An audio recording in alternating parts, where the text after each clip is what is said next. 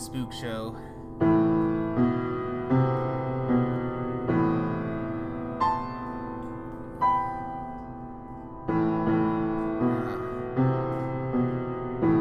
Kyle Carezzi, and it's wonderful to do this every week. Always start with a little piano intro right when I get to the theme. It's just uh, bliss and beauty.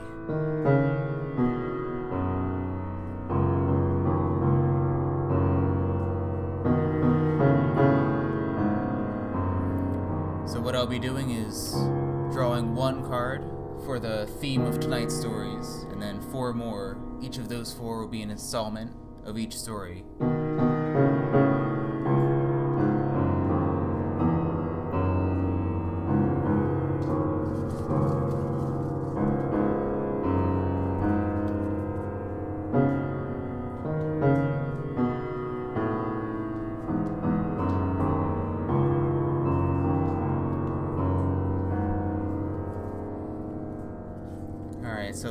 Tonight's story is gonna be.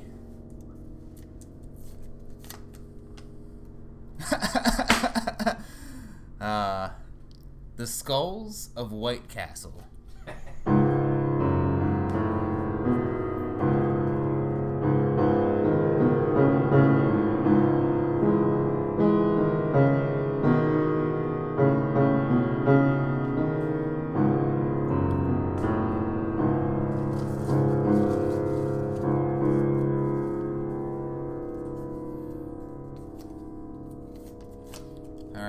First story is called How Not to Make Hot Cocoa.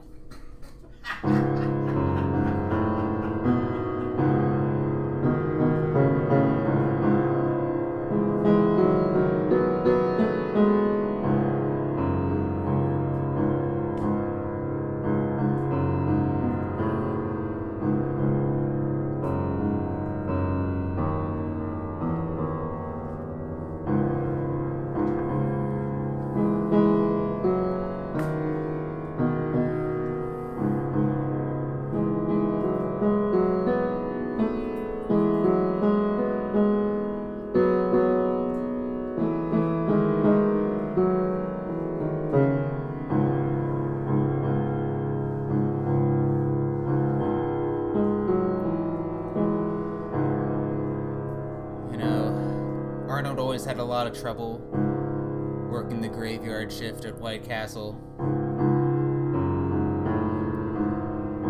He could sw- he could have sworn one too many people went in to get fast food after seeing Harold and Kumar go to White Castle. That old comedy from well over a decade ago at this point. Lot of people stroll in at 2 or 3 in the morning after the bars and clubs close. And they say, Oh, I want to have a sweet White Castle adventure. So they get all their friends and buy all the tiny little cheeseburgers they can buy. That's the specialty of White Castle little tiny cheeseburger sliders.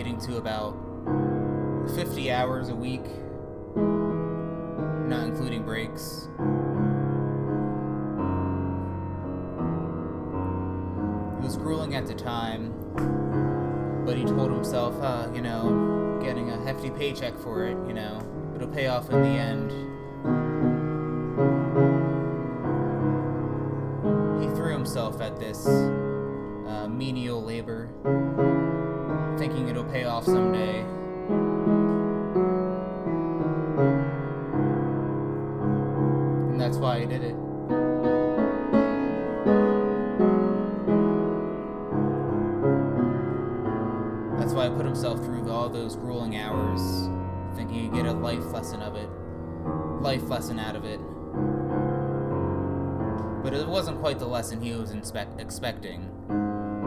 Which is often how it goes, isn't it?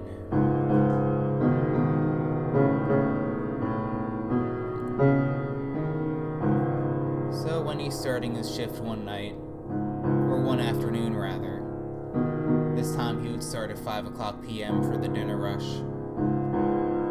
and then he would be dismissed at 7 a.m. A hefty 12 hour shift, but he's done it before, and he could do it again. Excuse me, 14 hours. He started at 7 p.m. and he would leave at 7 a.m. He showed up at 5 p.m. anyway because he wanted to be like a good employee, but he was really just overworking himself.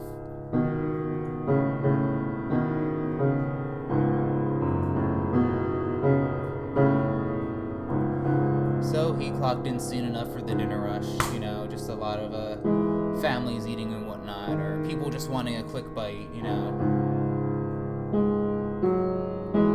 It was a simple enough type of customer service.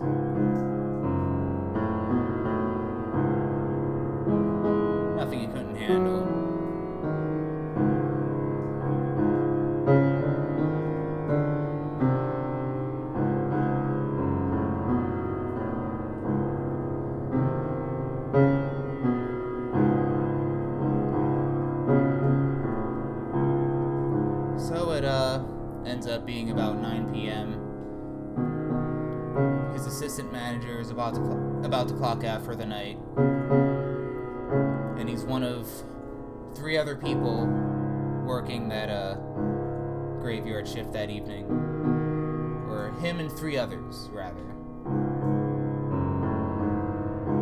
So before the assistant manager goes, uh, she says, "Hey, Arnold," and Arnold says, "Yeah."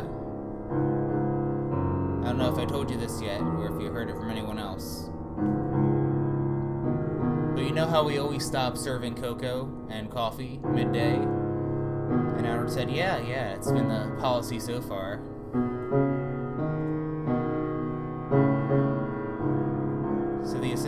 Manager says, Well, we're to be serving coffee and cocoa all night.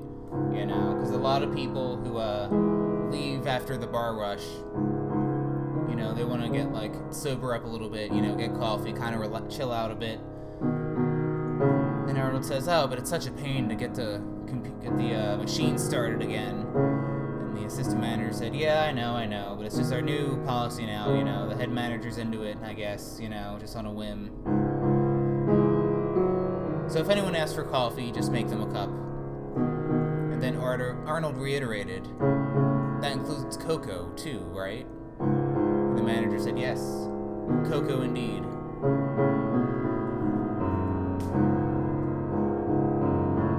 One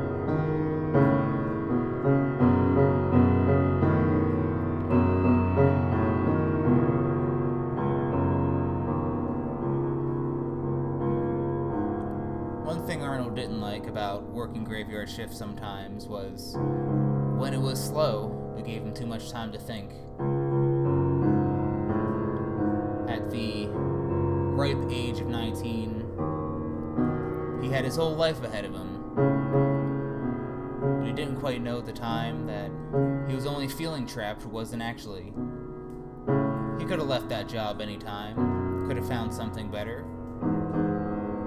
He had the type of support where he could do that, but he was caught in, in his own head, feeling like he had to commit to the labor of White Castle. Not that it was such an unrelenting job, but it's something you can certainly do too much of.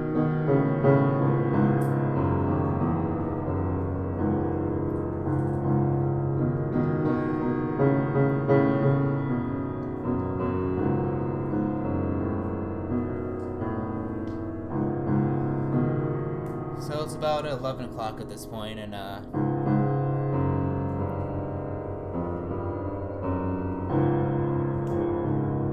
Arnold's uh, buddy Simon, you know, they're just chatting about stuff, you know, chatting about movies, you know, chatting about the John Wick movies and the uh, next Matrix movie, and it's just like, well, yeah, I think it's gonna be good, you know. Keanu has long hair, but yeah, Laurence Fishburne isn't gonna be in it though. But it's just like, nah, no, it'll still be cool anyway, you know, surely.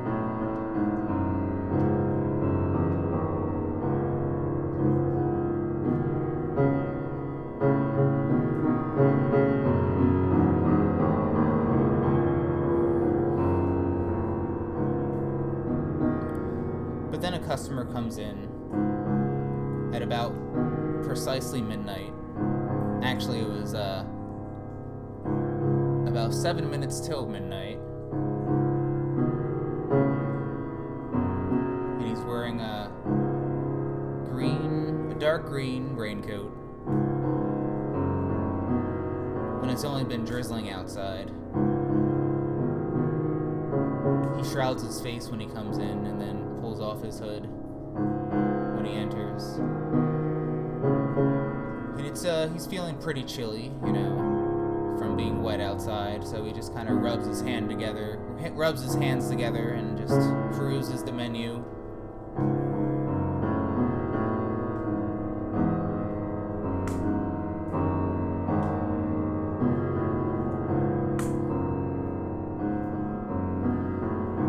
And Simon's operating the cash register. He's just like, "Oh yeah, what do you want tonight?" And the the man says, "Oh, don't you mean this morning?" And then Simon says, "Oh, well, it's not technically midnight yet." And the other guy's like, "Oh, right, ha ha ha ha," you know. The two other people Arnold and Simon working with are kind of losing their heads a bit for the mundane uh, late night fast food joke, but at that point, Arnold and Simon were already used to it.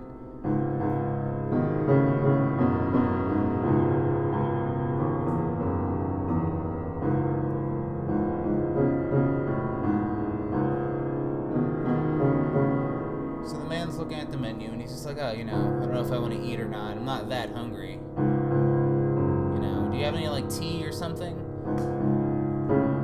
And then Simon says, no, no, we don't have tea. We just got uh, coffee and cocoa right now. And the man says, oh, you're serving it this late? And Simon says, yeah, yeah, we are. It's a new thing we're doing. You know, a lot of people want late night coffee and caffeine and chocolate and all that stuff. And the man says, all right, yeah, I'll do that. It sounds really good.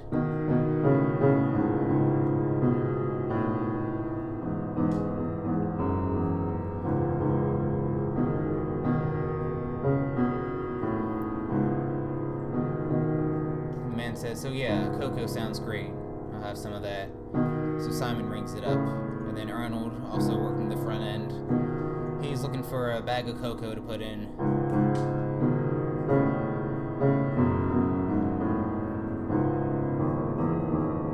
But they're out of cocoa. Now, Arnold, being overworked, clocking in uh, two hours sooner than he had to, already having a grueling work week, feeling overworked. And he's just like, oh, fuck, fuck, what am I gonna do? So he panicked more than he should have. So he just, like, scouted the White Castle for anything to serve in the heat of the moment. He couldn't find any cocoa, he only found a bunch of coffee bags. So he kept looking and looking. And on a whim, he checked the freezer.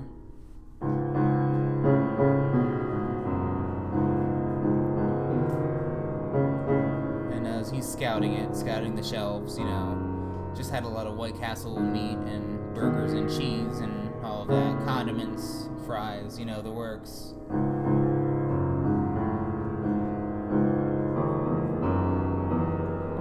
And he's just like, oh, I gotta find something. Surely something will do.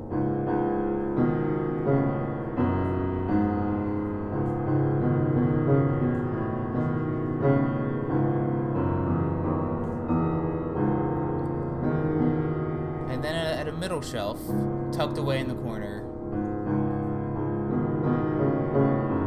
was a bag of cocoa uh, that was already opened, but it was sealed up and tightened by a, a, a couple of paper clips.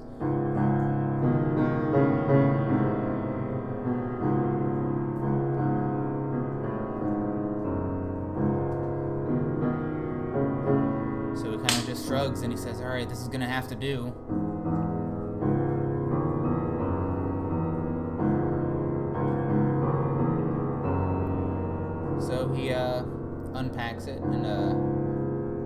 powder looks kind of gray, which makes him nervous. And he just thinks, well, hopefully it tastes like cocoa at least, you know. Maybe there's some chocolate around that I can add, maybe some syrup or something.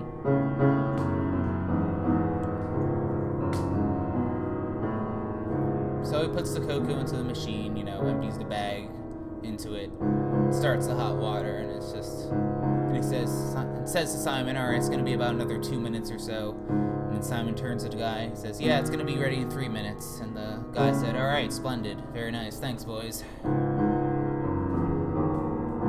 So he sits alone in the uh, dining area, which is pretty desolate at this late hour.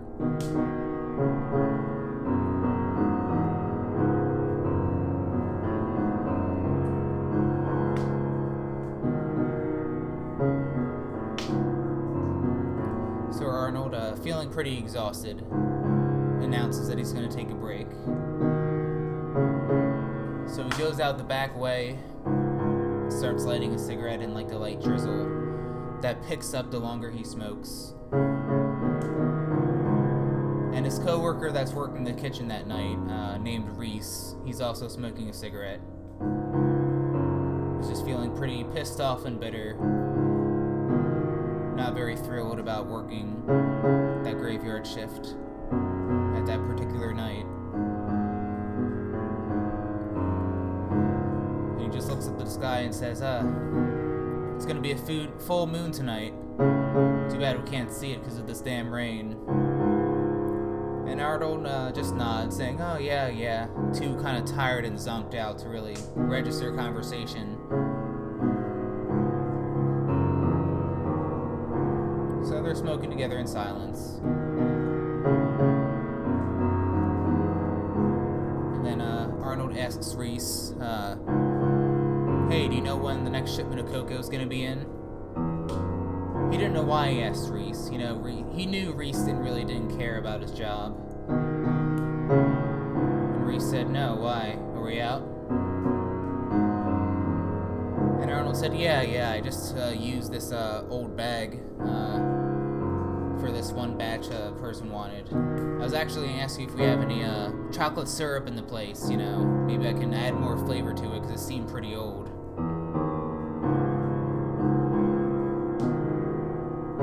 And then Reese looked very grim.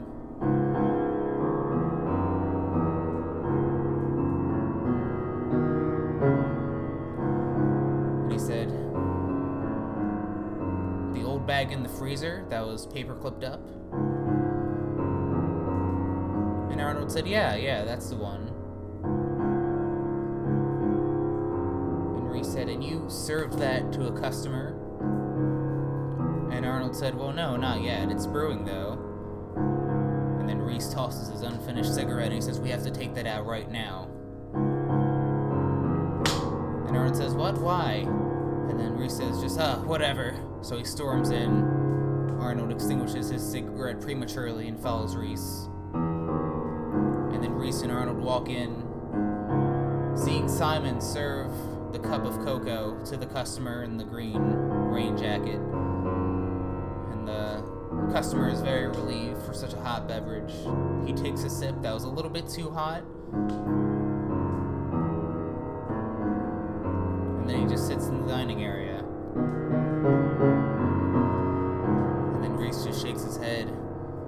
Oh no, oh god. And he storms out and he nudges the other coworker named Alvin. He says, Alright, Alvin, we gotta go. And Alvin says, Why, Reese? And then Reese says, Cause someone drank that that uh that one cocoa pouch. And Alvin says, Not the cocoa pouch.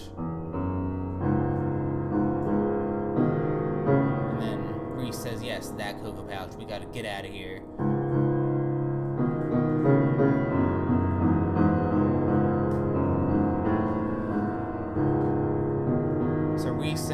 Are just quickly packing their shit.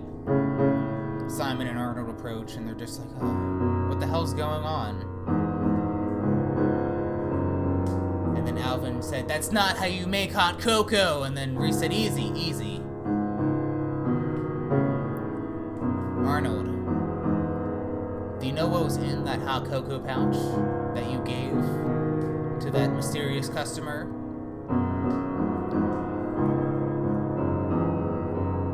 Arnold said, No, I don't. I thought it was just like cocoa, you know, it seemed pretty old. And then Reese said, Huh, pretty old. It's ancient.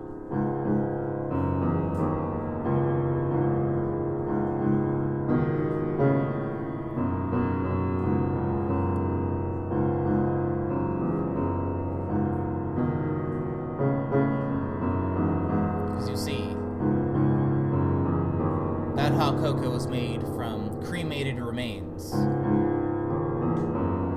It was a prank that me and Alvin were gonna do. But then we decided against it because it'd be too fucked up.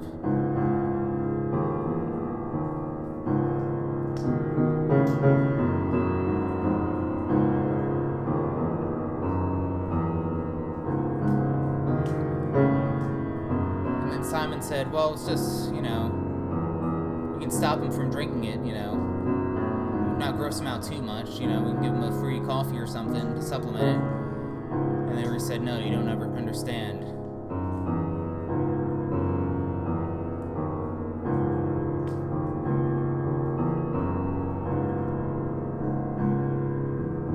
Those cremated remains are cursed.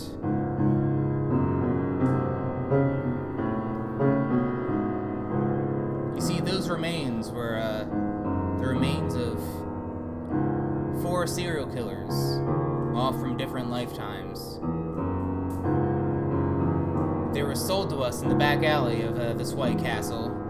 We didn't know what that person's deal was. Said, we asked him, why are you selling this at a White Castle? And he says, uh, it's just part of a tradition, you know? We thought, oh, that's weird, but uh, we'll take the remains. But he warned us whoever you feed those remains to will become a hideous, vicious beast. Tear apart the place and everything it sees. So if you ever do serve anyone this cocoa, you better sprint in the other direction. And that's what we're doing now. Reese and Alvin were finished packing.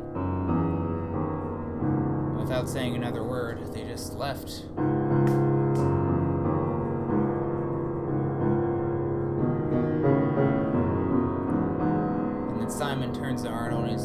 Says, "Oh, you know what? I think that's all bullshit. You know, serial killer remains. Like, what's what's even that?" And Arnold's just like, "Yeah, those guys are assholes anyway.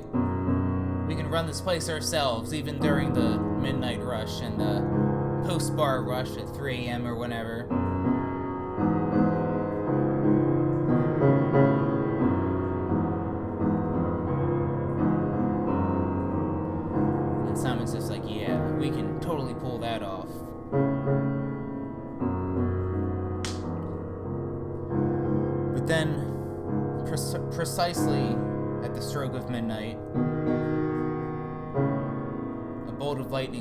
And thunder booms, and the customer starts howling and screaming very loudly,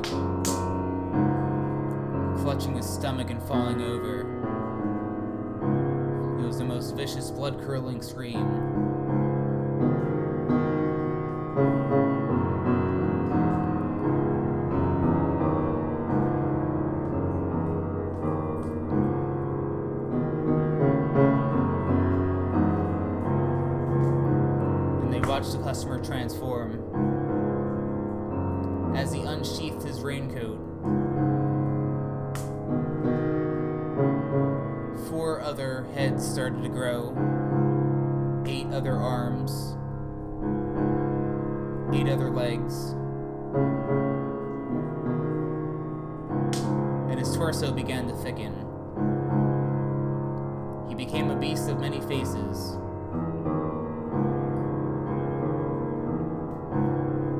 Several spirits accompanying one body,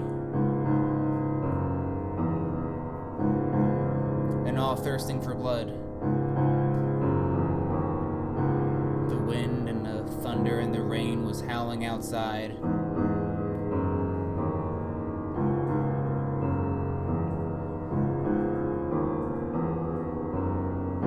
And then Simon backs away and he says, uh, I don't get paid enough for this. And he just starts to sprint out. Opens the door and the wind comes in and all the napkins are swirling around in the room. And then Simon beckons to Arnold, Arnold, Arnold, we gotta get out of here. And Arnold's just like, no, dude, I can call the police. We can hold down the fort. We can do this. And then Simon continues to beckon to Arnold. Arnold, that's a paranormal deity. thirsting for blood. I don't want to be here when it's time for the feast. We have to leave now. And Arnold says, Yeah, yeah, but maybe we can just like hide away nearby, you know, so we can clock out for our shift and all. And Simon says, Clock out, what do you mean? And Arnold just says, Well, you know, I'm still on my shift, you know, I was hoping for like a big like pay this, you know, I wanted to get like more installments on my car and all that. And Simon just says, Arnold, we gotta get out of here right now. It's obviously not safe here. And then Arnold's just like, yeah, you know, but I think, you know, I think we can weigh it out. You know, I think if we trap the beast in like a broom closet or something, wait for a police to come with weapons and whatnot, they can just like use some force and it will be taken care of. And it's, Simon just said, Arnold, you're gonna die here if you stay. And then Arnold says, well, you know, if that happens, you know, so be it. You know, as long as I get to, if I do die, as long as I get to do what I believe in, and I believe in a hard day's work. And then Simon just slowly shakes his head. And he says, Arnold, it's just a job. And Arnold says, Well, it's more to me. And Simon, knowing he can't say anything else to persuade him, leaves and leaves Arnold with the transfigured beast, snout snarling and howling through the dining area of White Castle.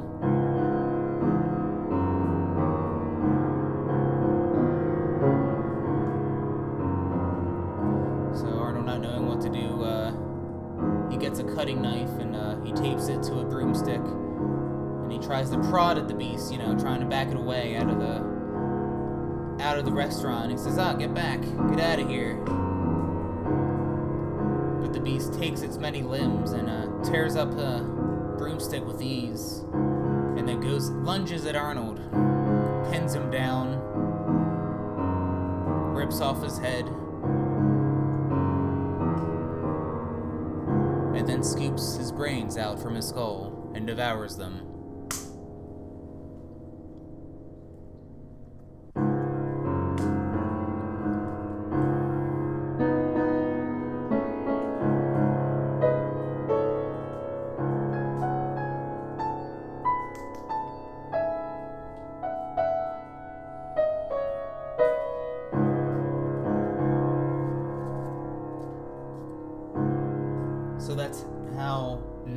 Make hot cocoa.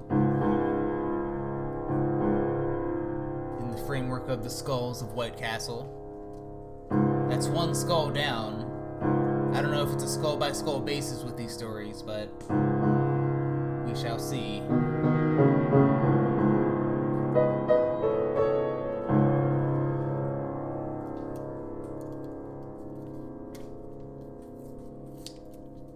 Alright, now this next story is called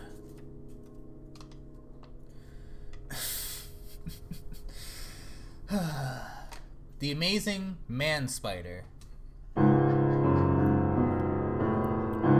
gonna try not to get sued with this one.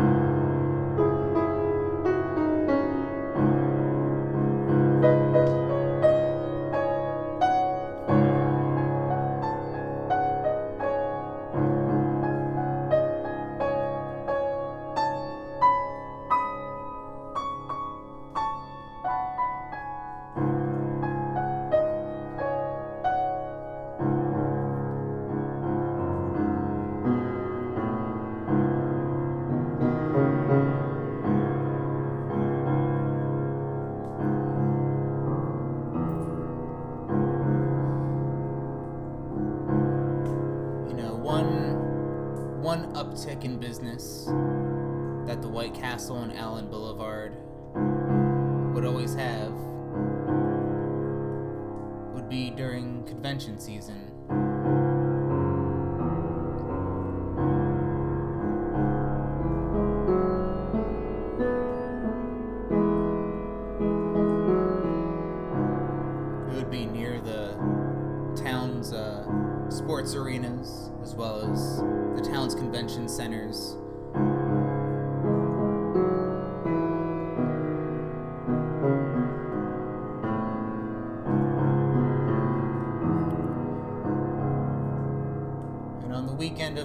20th,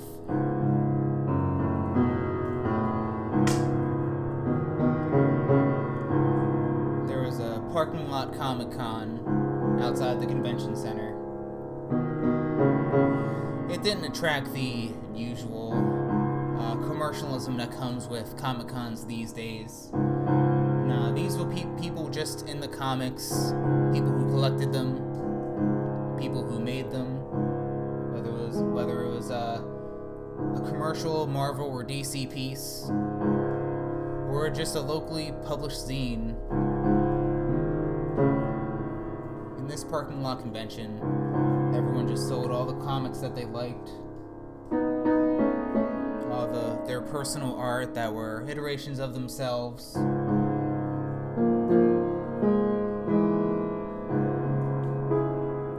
was a nice way to get families together and people to hang out during the summer.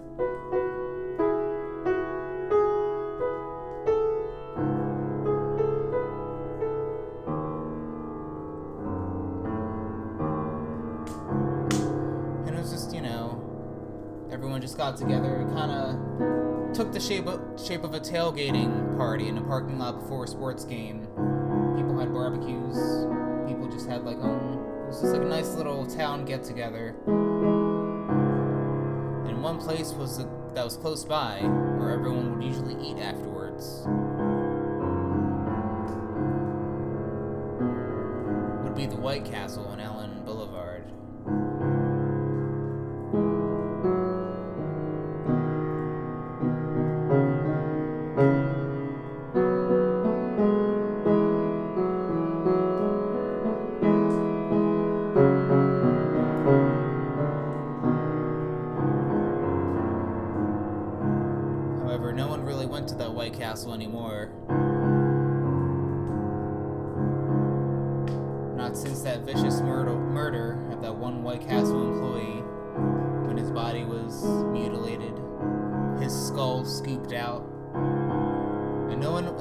ever called or found out who did that.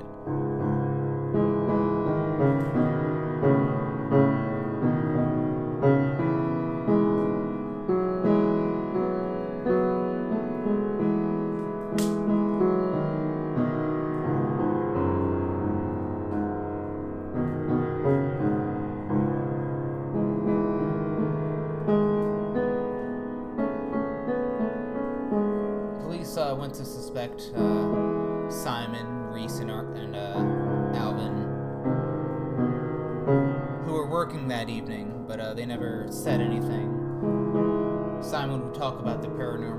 beast that emerged from White Castle. And then Simon said, I'm telling you, that White Castle is cursed. I think the thing I saw that one horrific night this is part of a long standing tradition of the fucked up things that happen in the White Castle on Allen Boulevard.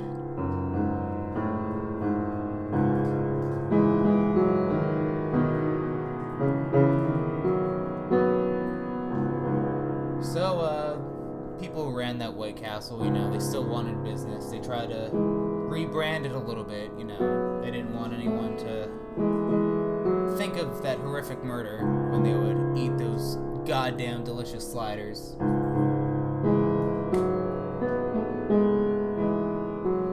So they had a mostly new turnover of staff. It would be callous to say that they pretended it never happened. That's what they did.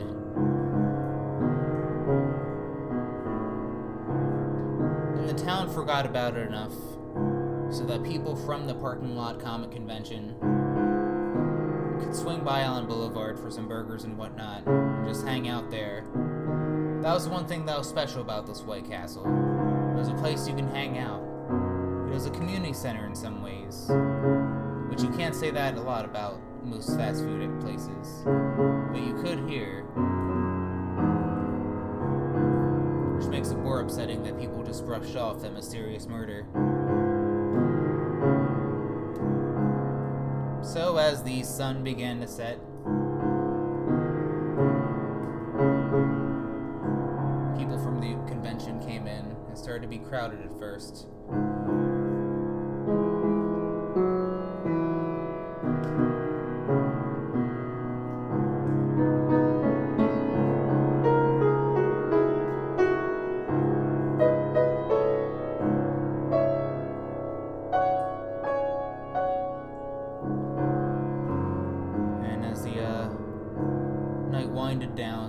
To get less crowded. There are some die-hard comic fans that there, you know, really into Marvel and all that jazz. They were hanging out at the White Castle. Uh, they had a friend there named Cindy, who's working at that White Castle, who just started. And her two friends, uh, Johnny and Jacob, were just hanging out at White Castle, you know, chatting with her, just talking about comics. Cindy was uh was at the parking lot convention, but then had to work that night, so they all agreed that they'd keep hanging out despite her having to work. So Johnny, Jacob, and Cindy were all hanging out at the White Castle, you know, talking about comics and stuff.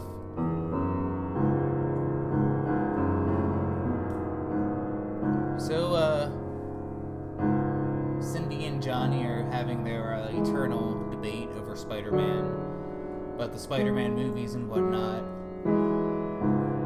Cindy pretty much gave up on Marvel and uh, considered most of the enterprises just like a cash grab and whatnot. She was telling Johnny, I mean, you know, like this is the third Spider Man franchise in what, like 15 years? You know, who really needs it? And then Johnny's just like, no, but they're getting it right this time, you know. Uh, Spider, Pete, the, Pete, this Peter Parker has like an accent now from where he's from in New York, and it's it's great, you know.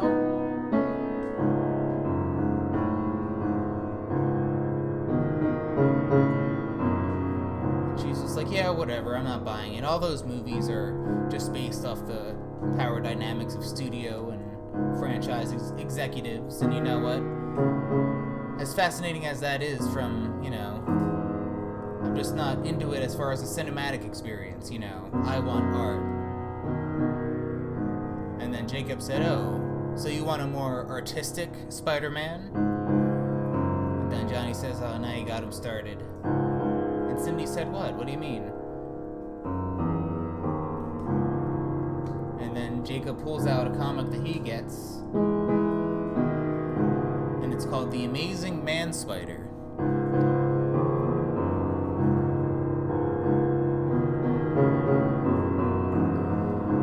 And he's just like, yeah, this is uh, like Spider Man, but it's actually a more grim, realistic look of how someone actually gets spider powers, you know. Spider Man makes it all cool, you know, he can jump really high and shoot like webs and stuff with little inventions he did. But if you were actually bit by a radioactive spider got spider powers, you know, you'd become a very grotesque beast, like like the Fly or something. And Cindy's just like, oh, so it's about the harrowing human experience, about that. And Johnny says, yeah, yeah, exactly. Or, and uh, Jacob says, yeah, exactly. But uh, Johnny agrees. It's not that he doesn't like the comic, but it's just like, yeah, I'm more of a Spider-Man guy, whatever. And then Jacob says, Yeah, I picked up some comics at the uh, parking lot, you know?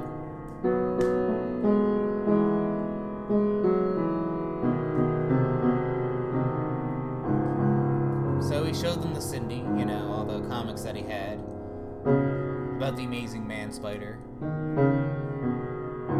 And how it was how it was a very uh, similar premise to Spider-Man, you know, uh, a kid gets bit by a radioactive spider, but instead of getting really cool spider powers, he just mutilates into like this spider beast and then just has to cope with it.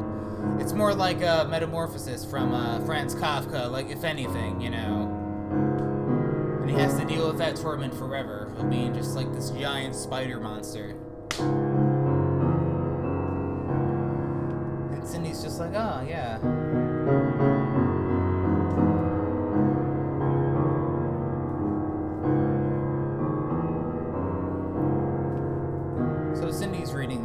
And she's just like, "Oh, nice! I could totally get into this."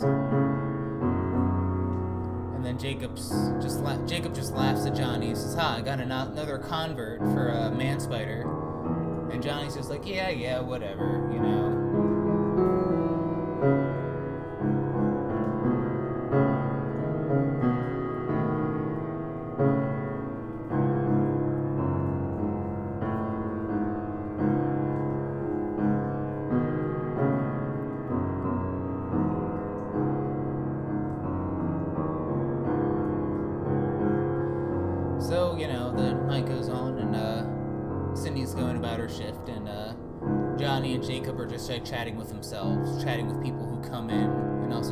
Cindy when she has a free moment.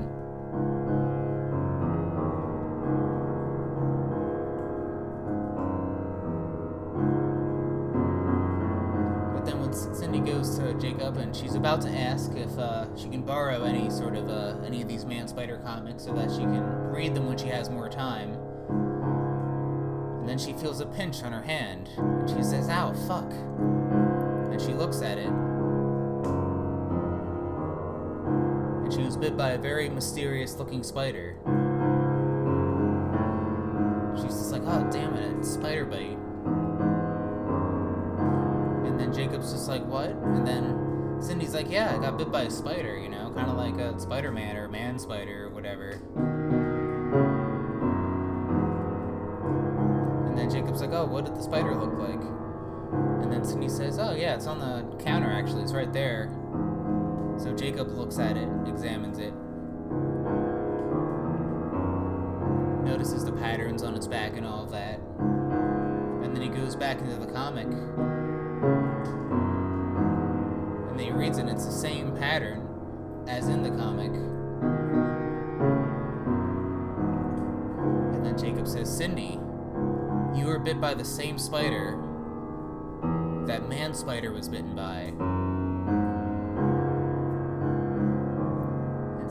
Oh no, that's that's ridiculous, you know, it's just a comic or whatever.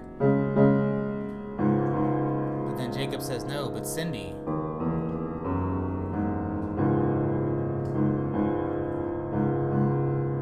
Man Spider was based on a true story. And Cindy says, What? And then Jacob says, Yeah, yeah, that's uh the cartoonist made this comic about his friend who was bit by a spider and then steadily turned into a spider. And then uh, it's it's a tragic portrait actually, but he made it into like a, a into like a badass like kick punch kind of comic to like make some money off it. Just how you did in the 90s, I guess, but yeah, it's you have to like see a doctor or someone.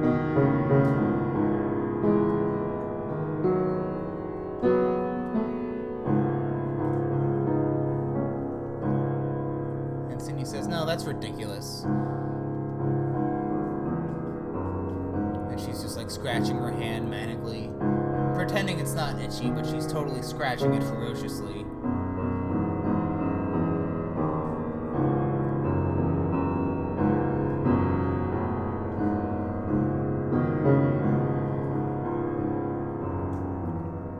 So the night goes on, and uh, Cindy's doing her shift, and eventually, uh, Jacob and Johnny leave, and uh, Jacob says, "But seriously, though, see a doctor. I don't want to see you turn into a man spider or something." And she's just like, "Oh, I won't. Whatever."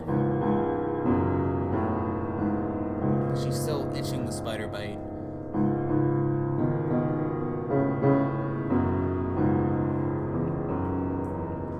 So she's doing her shift at White Castle. She wasn't doing a graveyard shift, but she was doing a swing shift. It was fairly populated in the White Castle on Allen Boulevard. One that's known to be uh, cursed in some iteration.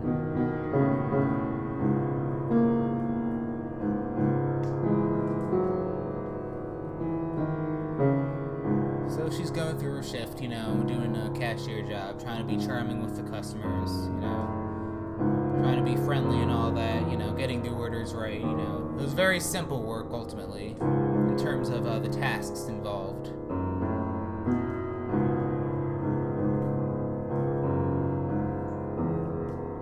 But then she noticed her vision starts to get a little bit blurry. She starts to feel a little dizzy.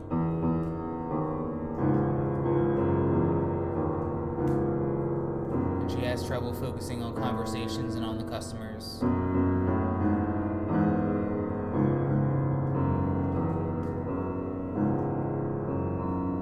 Has to take a quick break and she rushes into the uh, to the bathroom to look at herself in the mirror.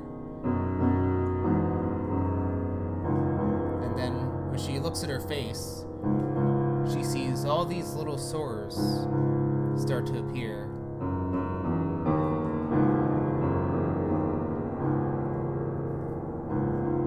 And she takes a close look at them as if you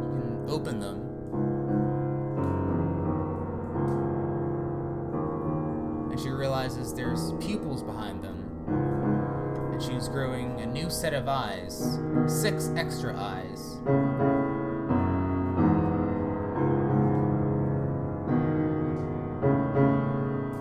So she rushes into the stall and then lifts up her shirt and she sees tiny little sprouts coming out of her torso. And she says, Oh God.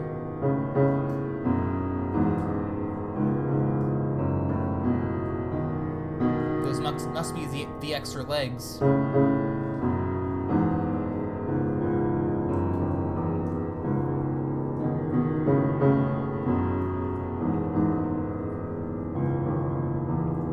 So when so when she realizes uh, this, she rush, rushes out of the bathroom and tells everyone that she's extremely sick and has to leave.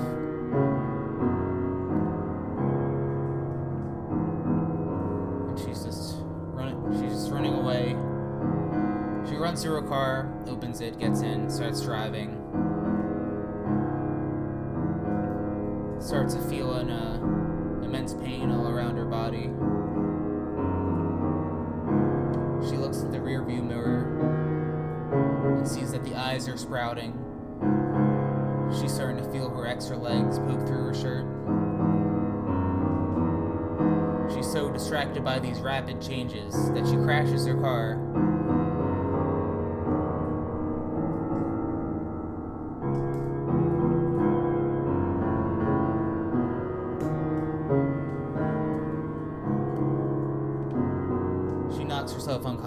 Crash.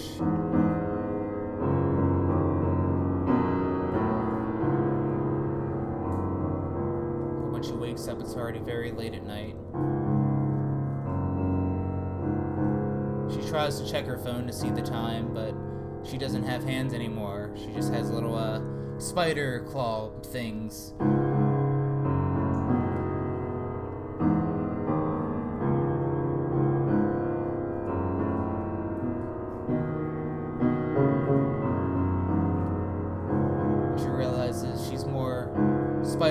Person at this point. She has multiple legs.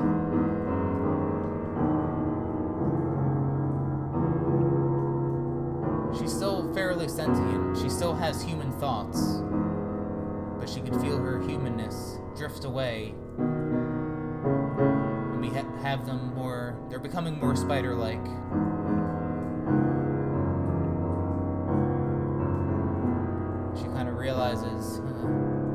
Not too much I can do about this newfound spider curse.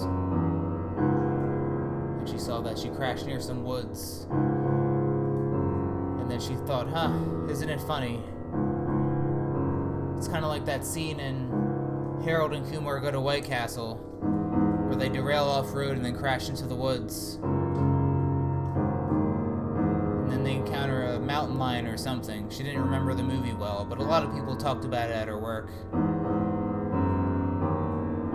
So then she goes into the woods and decides to live the rest of her days as the amazing man spider that she's become.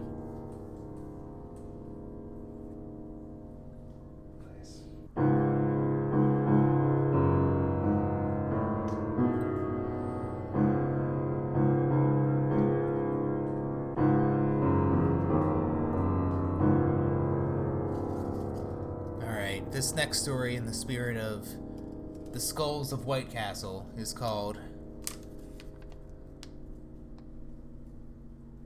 And this next story is called Golden Purell Cartel.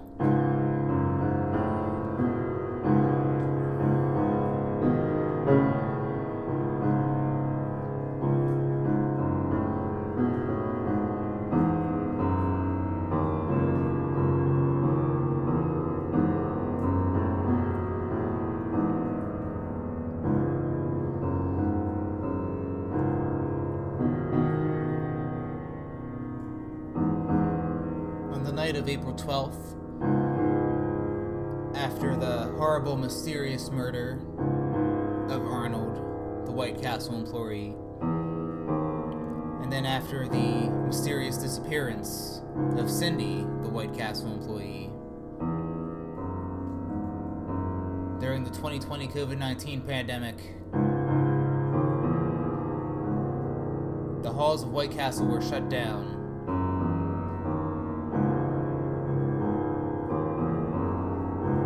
exception of drive through service, the customers of White Castle wouldn't come in. They'll do curbside pickup and drive through. White Castle knew that nothing else was really open.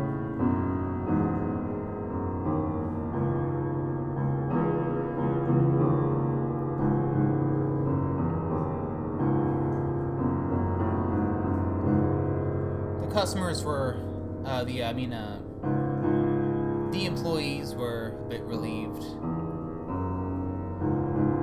In this uh, particular White Castle, uh, they're reasonably compensated with hazard pay, uh, not like the likes of Amazon or Kroger or Walmart or any other of those wretched companies.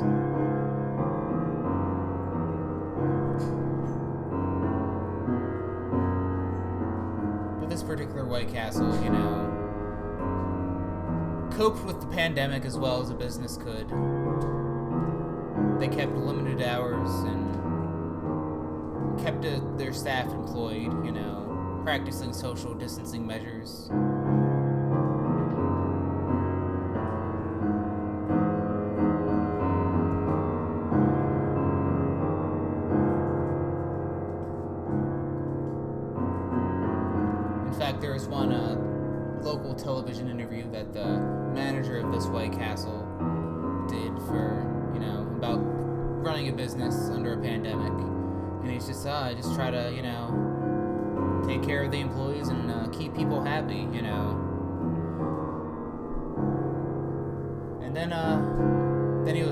Yeah, but what about the, uh, the vicious, uh, mysterious murder of, uh, that one White Castle employee you had where the cameras were cut off?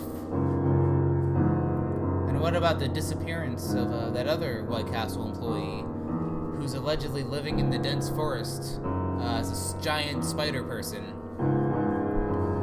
And the manager says, yeah, well, you know, no business is perfect. Uh, as far as that first murder, you know, the three boys that were uh, on shift, you know, they were arrested and sent to jail, you know. They were the culprits of that murder. I mean, I don't know how they scooped that uh, poor young lad's brains out of his skull, but they managed to do it.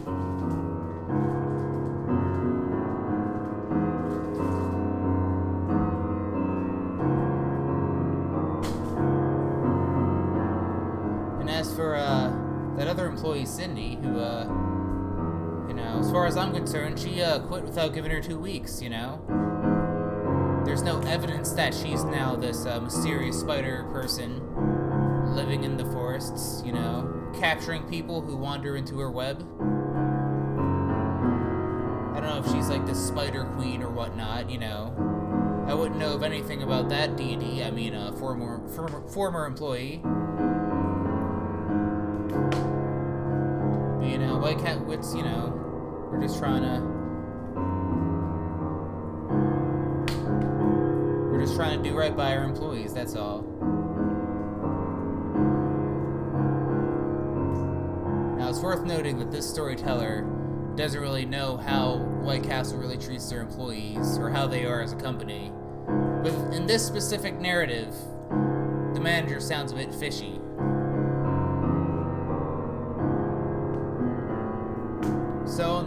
April 12th, everything was still locked down.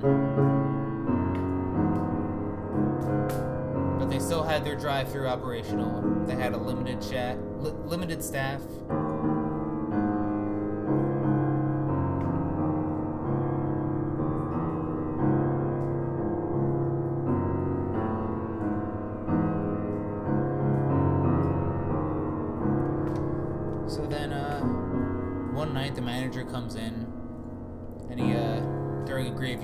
Shift, and a, or not a graveyard shift, but a swing shift rather, and he announces to everyone, all right, one thing I want to make clear to every one of you.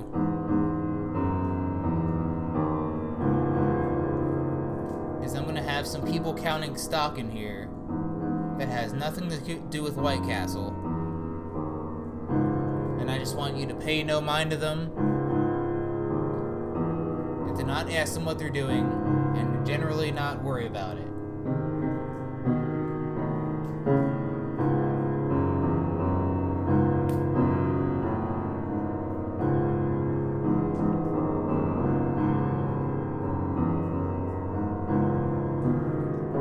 And the rest of the staff seems puzzled by it, you know.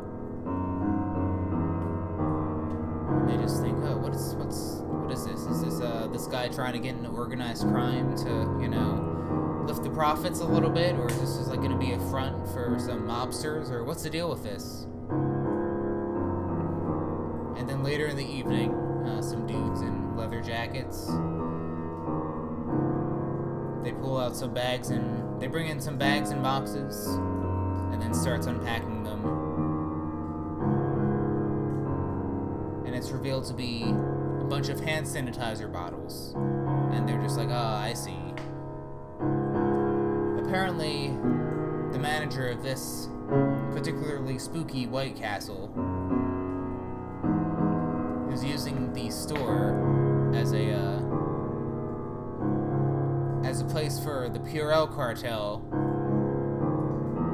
to count up their money and to count up their product to store their boxes and whatnot.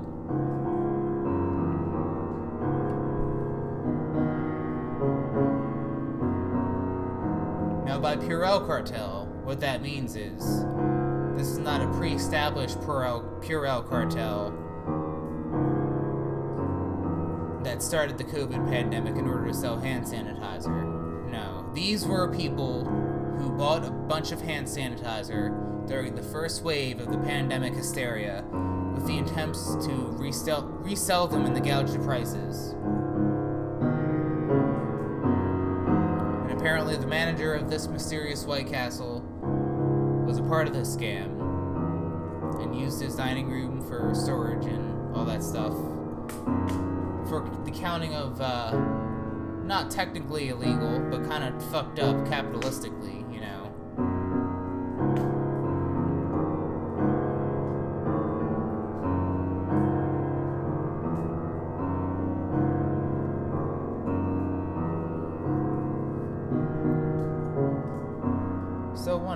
there's this one White Castle employee named Jonathan. He just uh, started at that location uh, after Cindy quit. He ended up taking her position. But he's watching these guys, you know, count their uh, Purell goods and whatnot.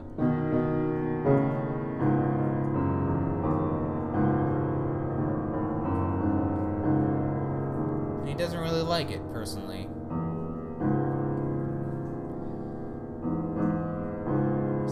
Up to them and he says, Listen, I get that all is fair in love and capitalism.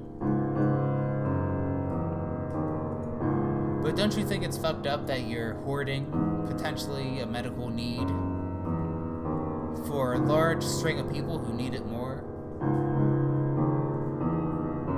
And who may not afford the high prices you're gonna jack this up?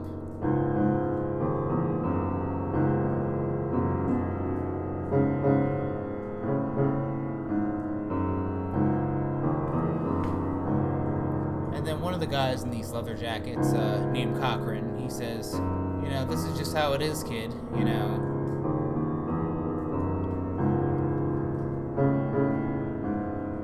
when you see a need, you fill a need. It's that simple, you know.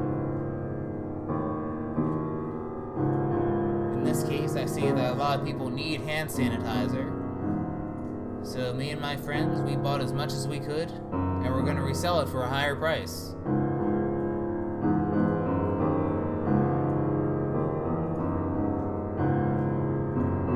Then he says, Here, you can have a free bottle here. So he hands him a three ounce bottle of sanitizer. And then Jonathan just like throws the sanitizer at him. And he says, I don't want it.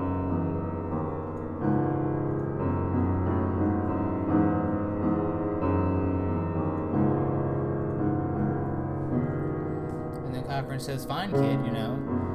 Buy it for uh, 10 bucks a pop at uh, some Rite Aid or something. Good luck finding it.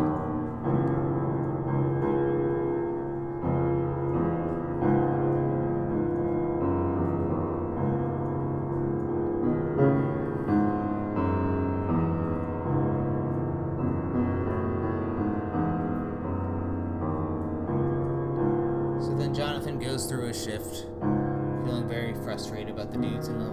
jackets.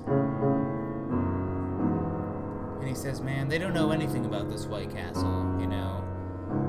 They don't know anything about the mysterious murder. They don't know anything about the mysterious disappearance of that one employee that might be like a spider person in the woods. I don't know.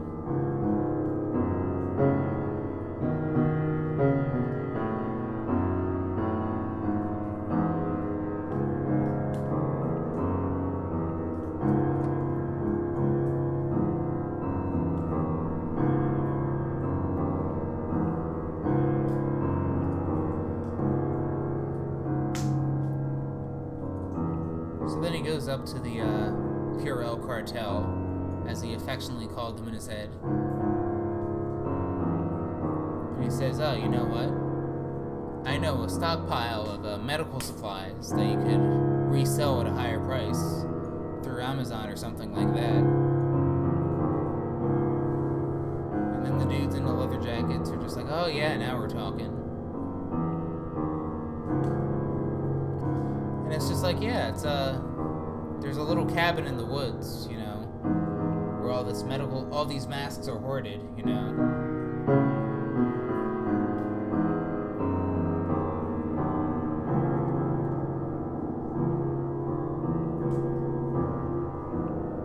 Apparently the federal government was running out of warehouses to hoard them. But they started to just pick random locations in different forested areas so they could access, access them quickly for that specific region.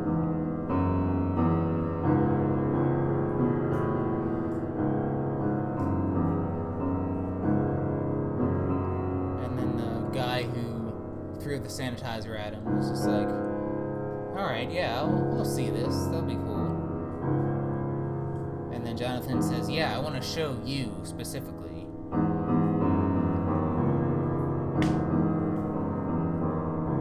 And the the guy who presented the hand sanitizer initially was just like, "All right, kid. All right, I'll bite. No, see what you have to show us." So later that night, uh, guy in a leather jacket uh, follows Jonathan in his car up to the woods.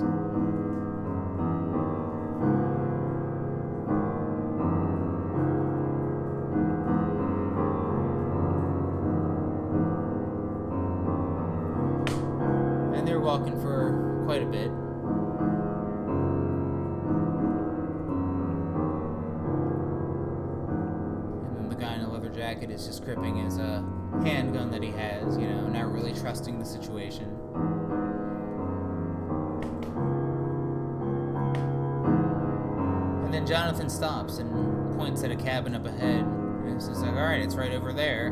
Pretty spacious, you know pretty an easy access point for any federal government wanting to access uh, hoarded medical supplies. And then the guy nods, still not trusting the situation, still holding his pistol.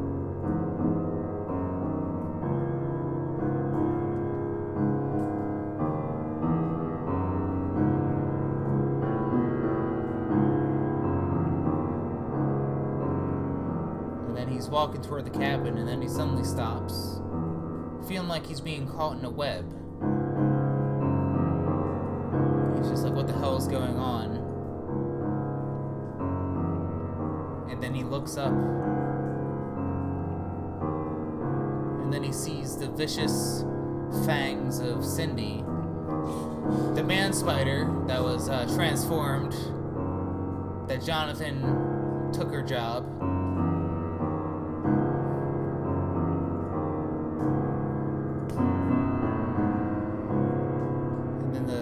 Leather jacket is just like, oh, what the hell is going on? And Jonathan just says, oh, well, I gotta feed my partner somehow. And the guy from the Purell cartel is just like, what? He's just like, yeah. Jonathan says, yeah, that's right. I knew what happened to Cindy when she was uh, dis- when she disappeared from White Castle, but uh, that White Castle location decided to bury it.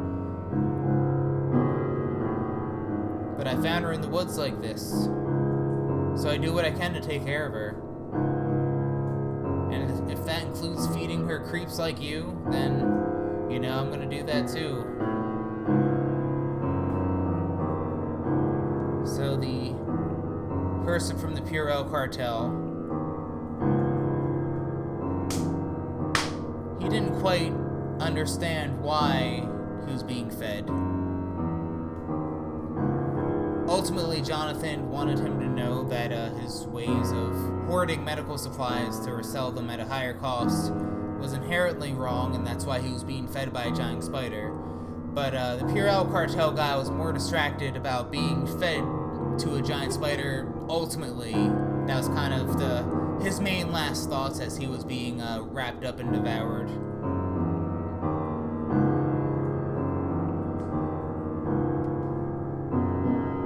thoughts didn't like really dawn on him when he died but you know sometimes there are only things god can explain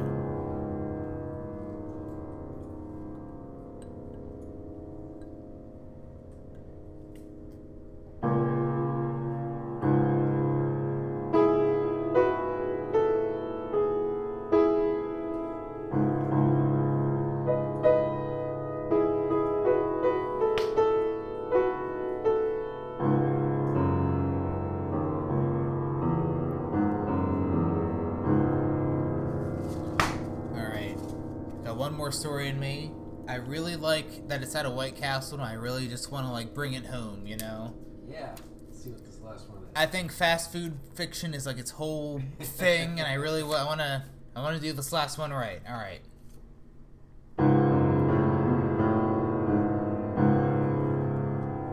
So concerning uh, the skulls of White Castle, this last story is called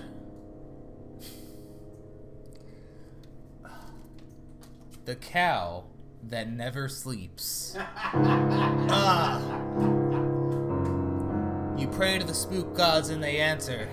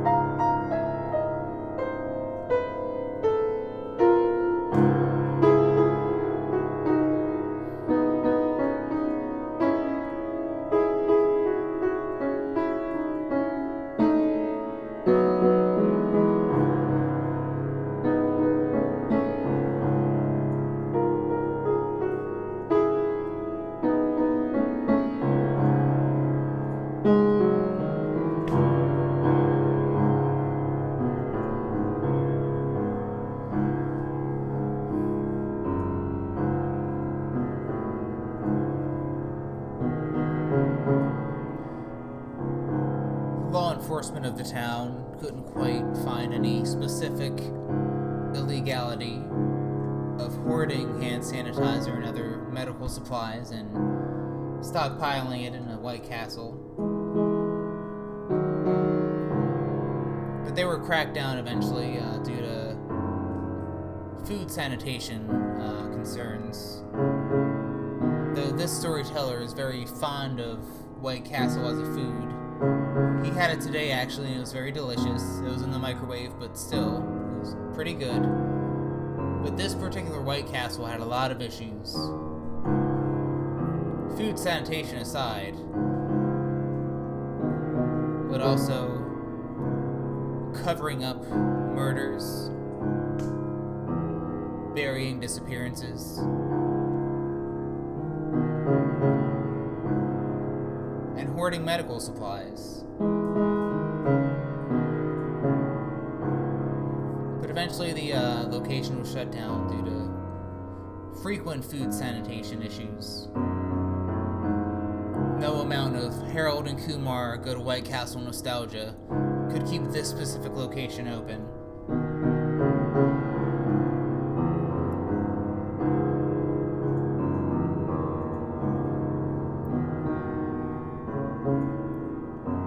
As the months passed, uh, with the property being uh, unattended to, the place got dusty, a lot of cobwebs built up.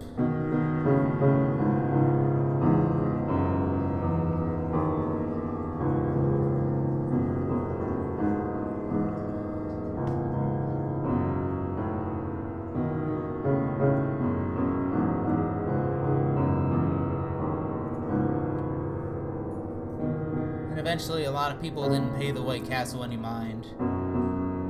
People out of town would just drive by and it- they would just be like, "Oh, is that a White Castle? Let's go."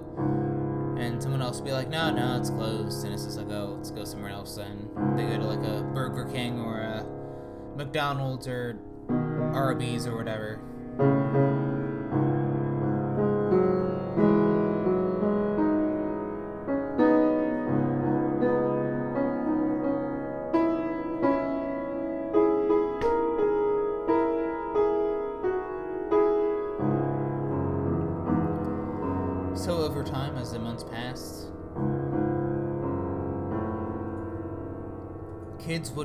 Visit and uh, try to go to like a really cool uh, haunted location, trying to prove themselves in some way, maybe. For the long string of reasons why anyone would go to somewhere abandoned and spooky.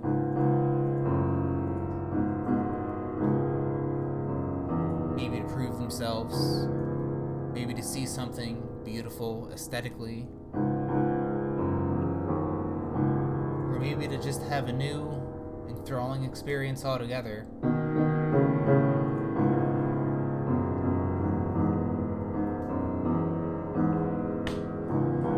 However, as kids came to visit and uh, also possibly YouTubers that specialize in haunted locations that kind of just bring cameras to abandoned places and just kind of films it and whatnot. One thing that everyone started to notice was a lot of skulls started to accumulate in the location.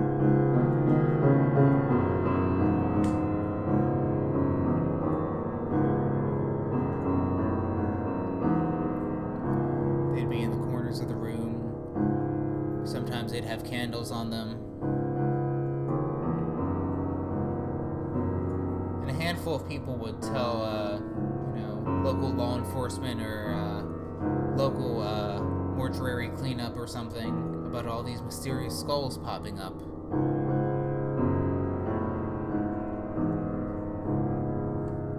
And then it started to get a reputation in the town, just being all like, where the hell are these skulls of White Castle coming from?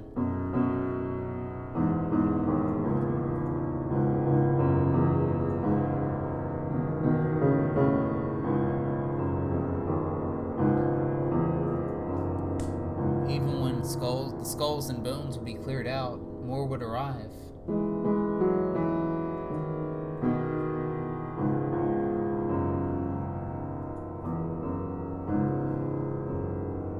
And then I got the attention of a private investigator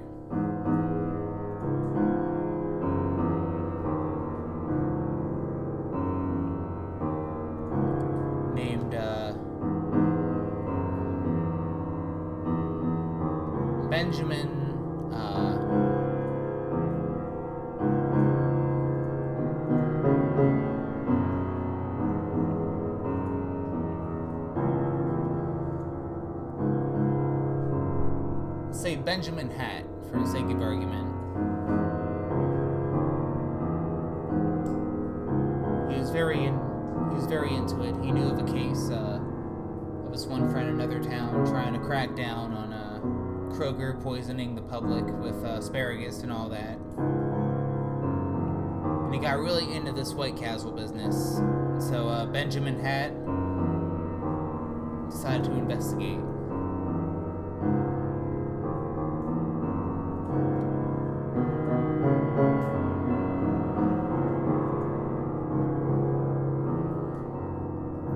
So what he decided to do after the next cleanup of this White Castle, when the skulls and the bones would be cleared out,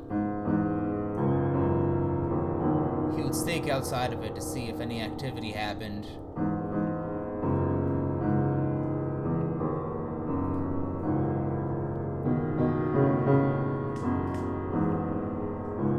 And he also noticed that the skulls were both of human bones and cow bones as well. Skulls weren't just specifically human, all kinds of skulls uh, rodents, larger mammals, livestock, predators.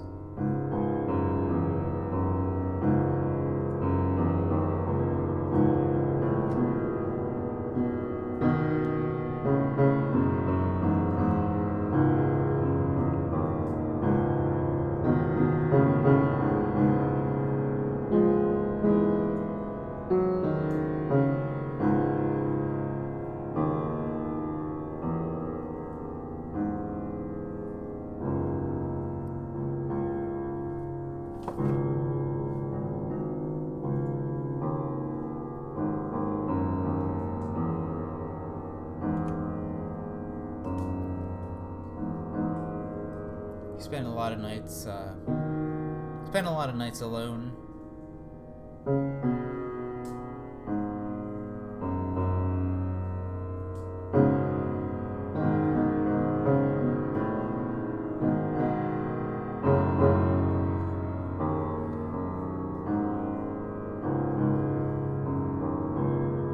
Night by night, no activity. Sometimes he'd uh, see some squirrels or something, try to hang out with them for a little bit.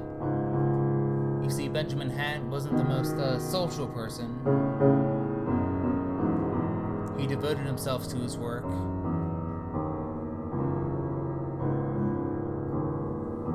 Probably didn't spend enough time with people.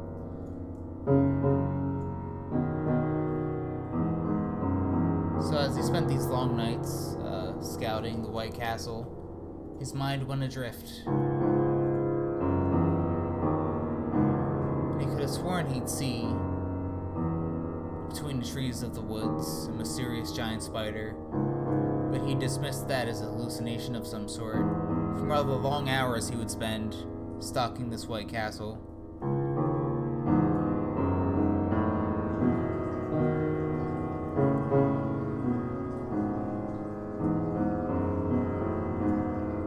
But then there was one night uh, he saw people carry some bags inside of the White Castle.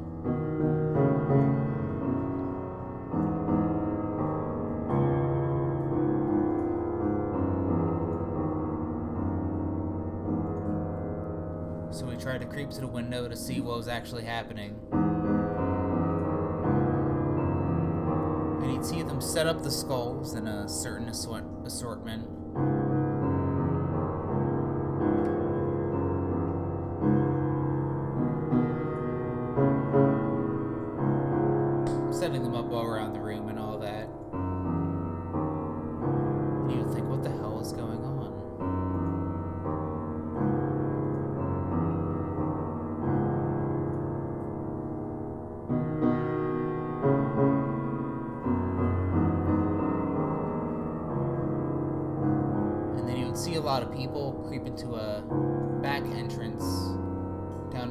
Basement area.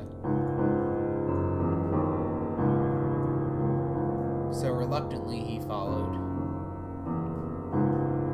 The further he went down the stairs, the brighter it got in these yellow and orange tints.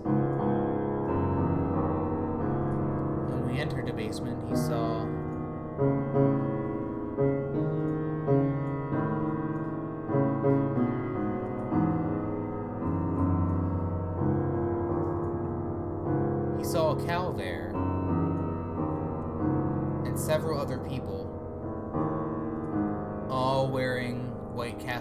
hats and shirts. So Benjamin crept forward and he says, "What's what's going on here?" And one of the people said, "Welcome to White Castle. Can I take your order?" And then Benjamin says, "What? What do you what do you mean?"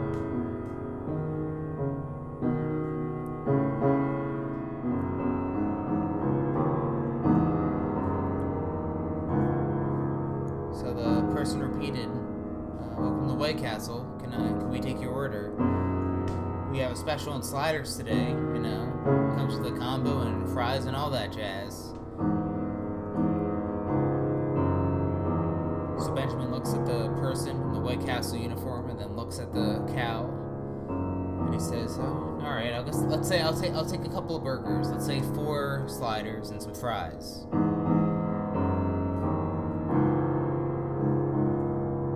So the White Castle employee says, coming right up.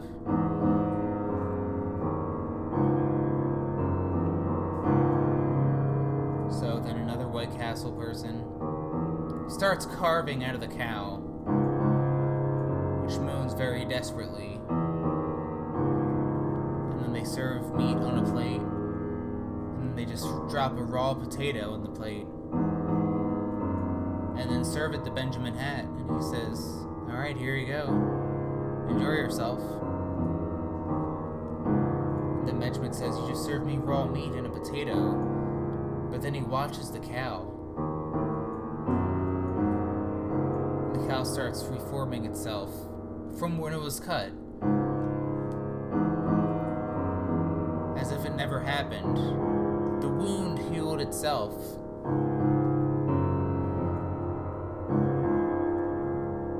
And then another another White Castle employee who was uh, in charge of uh, serving sodas and whatnot just shouted out, "This cow never sleeps and never dies."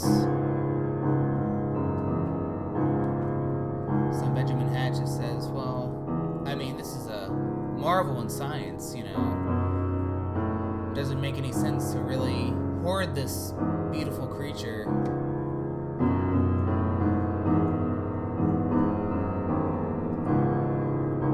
just to you know just to serve White Castle food. I mean, I like White Castle as much as the next next guy. But this cow should be studied. Maybe we can learn something about uh, curing disease and ending suffering before we end life and all of that.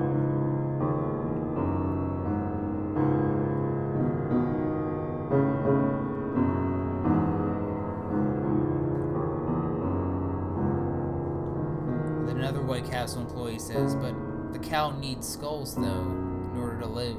And Benjamin says, that's something the cow told you, or is it something that you believe yourself?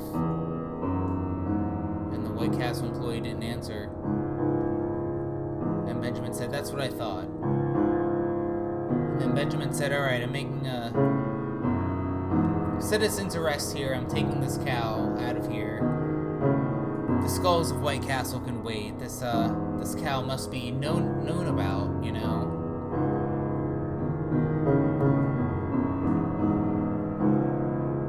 And then the White Castle the White Castle employee says, No, but the cow can only survive here. It can't survive in the outside world. It can only be used to make delicious White Castle sliders and all that.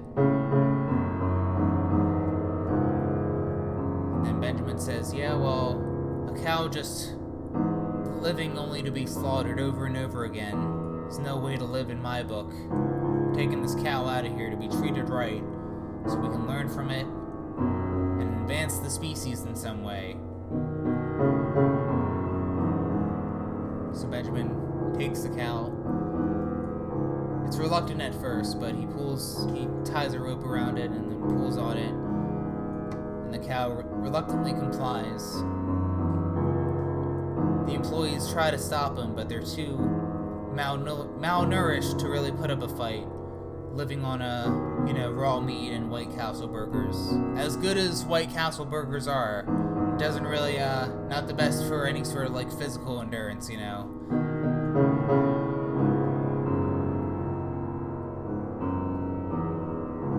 So it takes a while, but Benjamin eventually takes the cow out of the out of White Castle, and the cow starts to moan desperately once again for a different reason. It's blood curdling, even.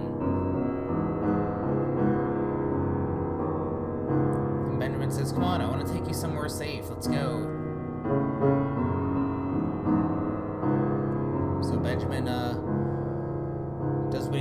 Shove the cow into the back of his car.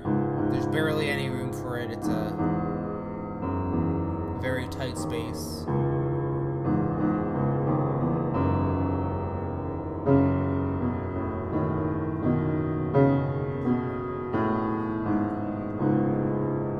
Then he starts driving.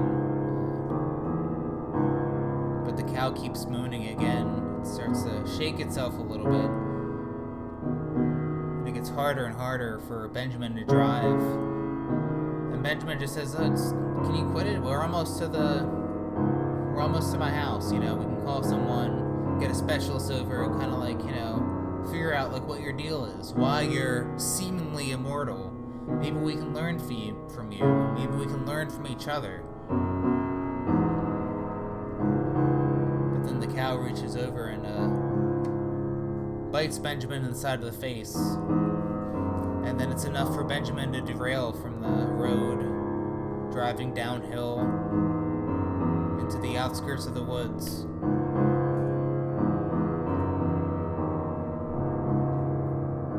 And then he uh, lifts his head up, his forehead's bleeding.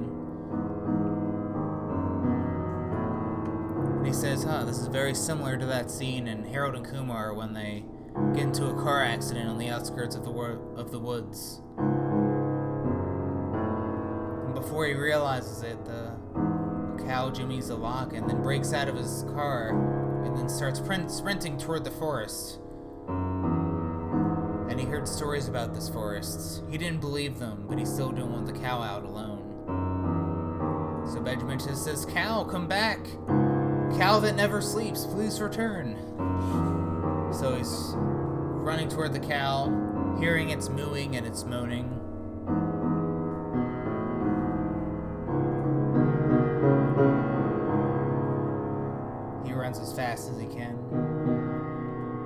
Trees passing them by as they pass by his visual, visual his visual perception. Some branches hit him. He goes through goes through some shrubbery, some leaves, some thorns. Gets cut a few times, but he doesn't care. He just wants to save the cow. He wasn't convinced that those White Castle skull obsessionists knew what was best for the cow, but he thought he did.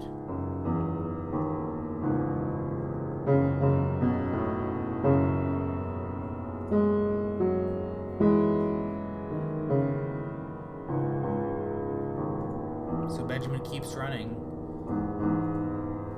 And then eventually he finds the cow once again. But the cow isn't moving for some reason.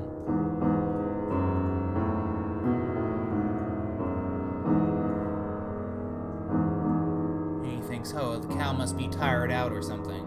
And he says, uh, come on, cow. It occurred to him that he didn't know the cow's name. And he's just like, uh, White Castle cow. Uh, cow that never sleeps. Come on. Let's let's go. Let's go to some uh, medical lab where you can be researched but not be mistreated. You know, we're not gonna like slaughter you repeatedly or anything. But again, the cow doesn't move. But then eventually, Benjamin sees above him a large, giant man spider shape.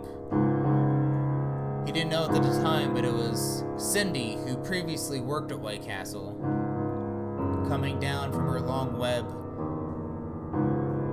ready to feast on its prey, the uh, mysterious cow that never sleeps.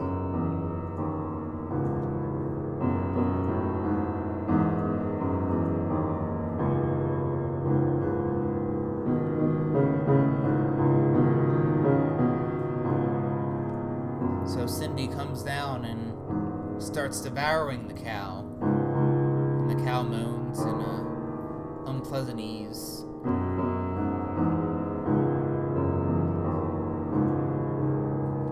But as uh, Cindy takes more bites, the cow regenerates itself, you know.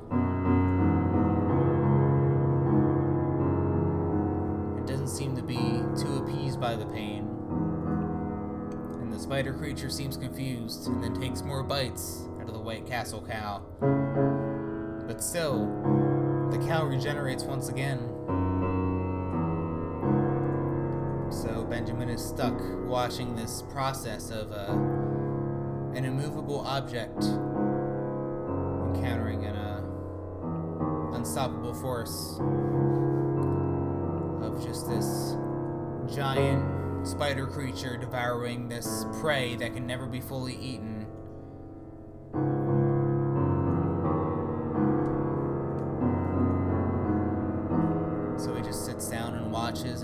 Oh, it's kind of like uh, watching a sunset, I guess. You know, it's just watching this eternal process, you know. And eventually he just watch he watches until the sun comes up. And then Cindy eventually goes to sleep as she sleeps in uh,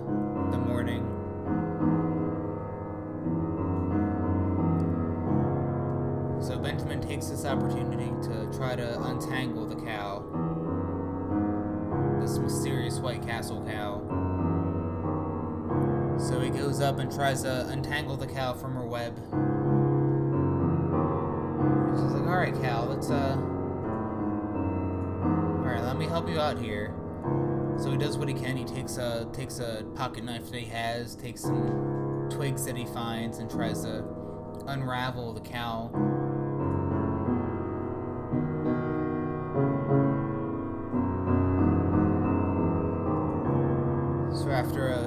Practically a day, half a day's worth of effort, he finally succeeds. The cow is uh, successfully untangled from the web.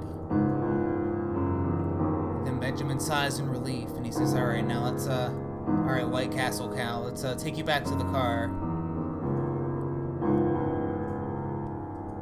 But then the cow start suddenly rams Benjamin into the web, and he gets stuck into it. And he's just like, "Oh no, what the hell?" And then the cow moves defiantly, and then walks off in the direction of the White Castle. He spends that whole afternoon trying to get uncaught from the web. Wrangles himself as much as he can, but only gets himself more caught into it.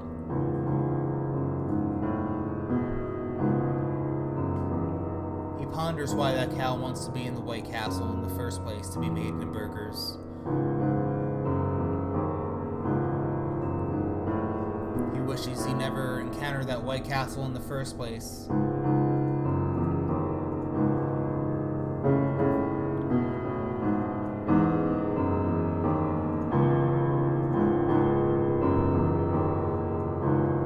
So as he wrang- tries to outwrangle himself from the uh, spider web, then he looks up and Cindy, the spider person, descends upon him.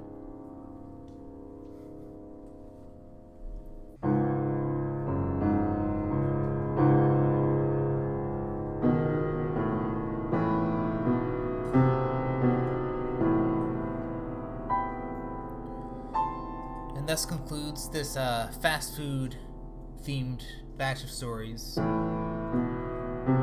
Thank you.